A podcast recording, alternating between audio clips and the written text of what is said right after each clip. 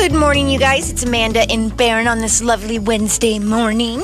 And it's still a little blustery outside. It is. But we're going to keep the ABCs of kicking cans. Earth. Wow, wrong show. wrong show.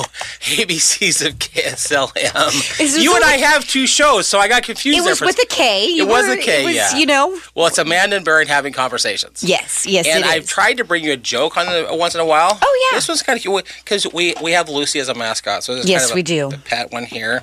So John was teaching his parrot how to talk, and he says, "Repeat after me. I can walk." So the parrot says, "I can walk." Then John says, "I can talk." So the parrot says, "I can talk." Then John says, "I can fly." The parrot says, "That's a lie." that was That's pretty a lie. good. That's a lie. You can't fly. I like that. That was cute. well, I thought I found some interesting news we could talk about here if you Oh, want. yeah, go for it. Apparently, Oregon for a while was known for our microbreweries. We had like one of the most densely populated states for microbreweries. Oh, yeah, yeah. Except now apparently it's on the decline. Oh, The once booming craft beer industry is now in the decline. Last year saw zero sales growth. This year saw 2% decline. wow. This is troubling news for Oregon's vast population of craft, craft brew centered restaurants, as restaurants are among the slimmest profit margin businesses, which means they're extremely vulnerable to the smallest of downturns. Yeah. Except, go ahead, what did you see on that article? Oh, no, go ahead. Y- well, I was going to say that, you know, Odd Moe's is a sponsor of our show. My little fumble there at the start. Mm-hmm. Yeah. But they work alongside Santiam Brewing, which kind of follows this. Except Santiam Brewing has got something smart figured out. They collaborate with other businesses. They do. They do. And I think that that's how and why they stay alive is Yeah. because they connect with other businesses in the community and they give back to our community. So they're so intertwined yes. that I think it's for their benefit. Well, and Mike likes to create win-wins. So Mike is going to collaborate with Santiam and then create a beer that goes with the Salem Capitals. okay. So you go to the game and you get a Salem Capitals logo on a beer created by Santiam Brewing. okay. It's a win-win-win. Yes, it is. And that's how you stay alive is by giving back and, and pouring into your community. So that's Exactly. awesome. They figured out the trick.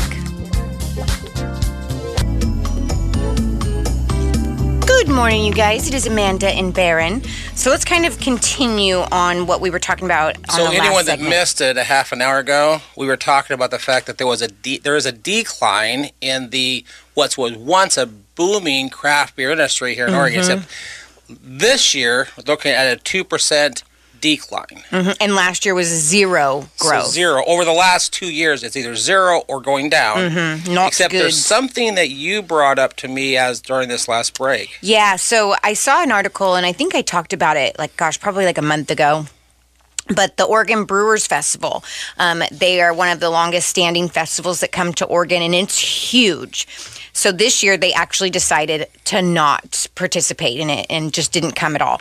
Um, I saw an article out about it. There were several different reasons. One of them being the homeless issue in downtown Portland, um, the lack of customers that now go to downtown Portland, and so the the cost of how much it costs them to set up to be there, and then for what Right. is anybody even going to show? Right. Except there's a whole other piece to that. And, and it's sad to me. uh, Years and years ago, I lived in Portland, and we would take our kids downtown to Pioneer Square. We'd go to the fountain. Yeah, I wouldn't take my kids down Palm. It's like a war zone down there. It- it It's just really sad. But there's a second part of this decline. Yeah. And there's a tax that was passed in 2019. It's called the Oregon Corporate Activities Tax. They call it CAT for short. Mm-hmm. Corporate Activities Tax.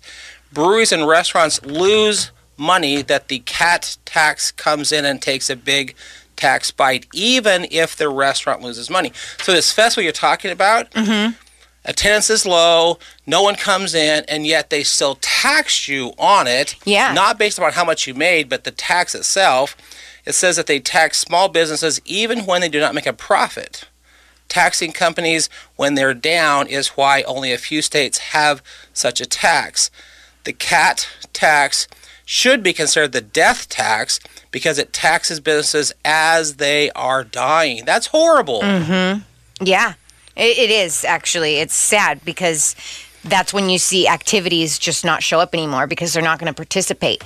And I think Oregon's one of the highest ones that taxes like this. Like, not seen it in this article, but I read somewhere that you know we're we're one of the highest and what they and how much we tax and all of that. So it'll be interesting to see what because yeah, if that's one festival that's been long standing for years on years on years. Well, there's a how many more are going to drop off? Yeah, there's a festival that's not too far. Well, there's two festivals not too far outside Salem. We've got Oktoberfest, mm-hmm. which is huge, Yes, it is. big time attendance, mm-hmm. and then you've got Silverton, which has a brew festival up at the Oregon Garden. Oh yeah, Now, I went prior to 2019, and it was well attended. If tennis comes down, and I don't know if this is, I don't know if this is a flat tax, if it's exactly the same amount. I don't know what exactly this cat tax is percentage wise, mm-hmm. but it should be a percentage of profit, and apparently it's not, and Yeah. that's very unfortunate. yeah, because it's like why the the risk versus the reward when you go to Portland to set up like that. It's like I'm not willing to risk. It's almost like the state is trying to help you not be in business. Exactly. Amen to that. You nailed it.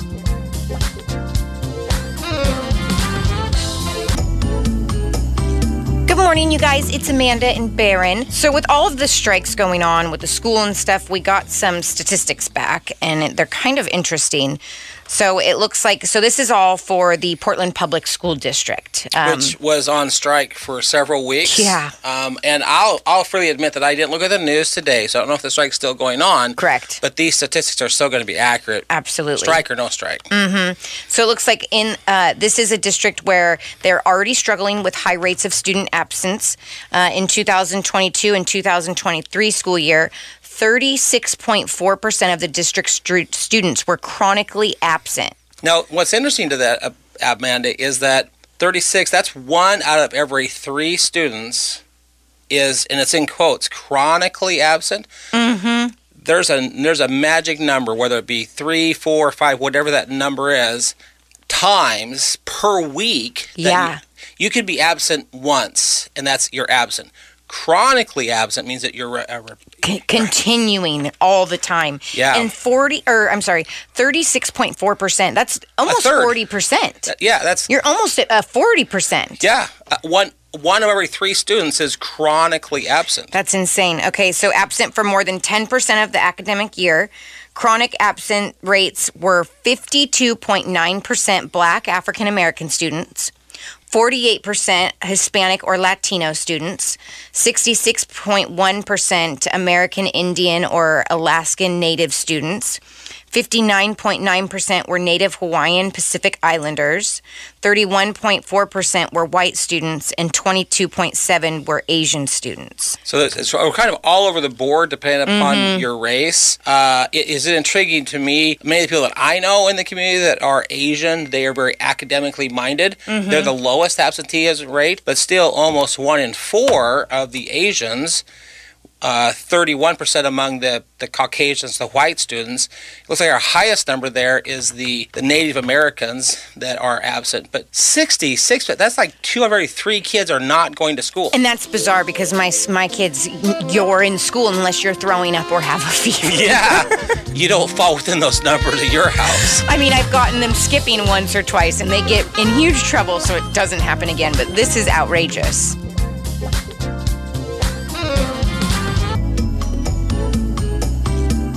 Morning, you guys. Okay, we were talking about schools, Portland talking- Public Schools to be exact. And I think it's good that we clarify that this article is Portland Public Schools, Yeah. so we don't know the numbers for Salem Public Schools or Wilsonville, where your Right. Mm-hmm. kids go. So what I do know about Wilsonville is, uh, at least in your house, they are not allowed to be absent. Right.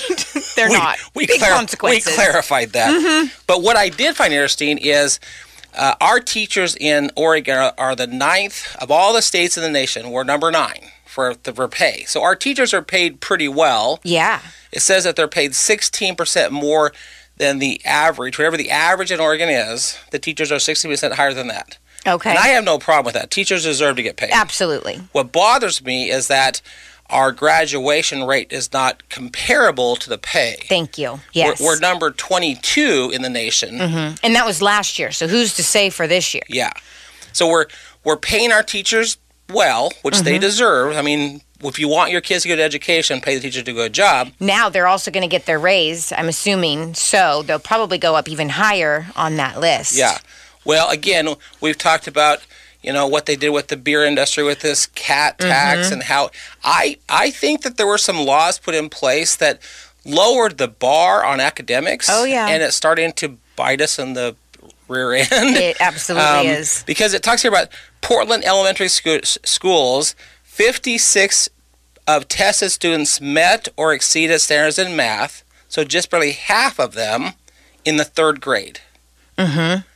40% in the eighth grade met English, and 54% in the eighth grade met science. Our kids are not learning the proficiencies. No. Except it got worse when they looked at the numbers at the high school level. Mm-hmm. So our 27% of our 11th graders in Portland met or exceeded state standards in math. One in five students know how to do basic math. Wouldn't that be um, 27%? So wouldn't that just be, What, Twen- what- almost one- three? One in four. oh, okay. One in four met. 50% in English, 39% in science. Our students are just not learning anything to learn. They're not. And what's crazy is that um, the commonly used number of spending per student is 15,000, but that's actually way off. Um, so the school district in t- last year they did uh, they got a total of 1.9 billion dollars, and then you divide that up by a little bit less than 42,000 students and it actually comes out to more than $45,000 per student per year. So if you take the entire budget divided by the number of students, it's $45,000 per student. Yeah. There's, in my opinion, there's enough money in there to take care of those kids. Yeah. You know? and the teachers and, to make sure that they're exceeding. It's just ridiculous that this is how much money we're pouring into each kid and this is what our results are for where they stand academically with what they're learning. Well, this could be part of it. The the state school board unanimously voted to extend a 2021 law that paused the requirement that Oregon students show proficiency in those basic skills. So back in 2021, during COVID, we said you don't have to know the basics.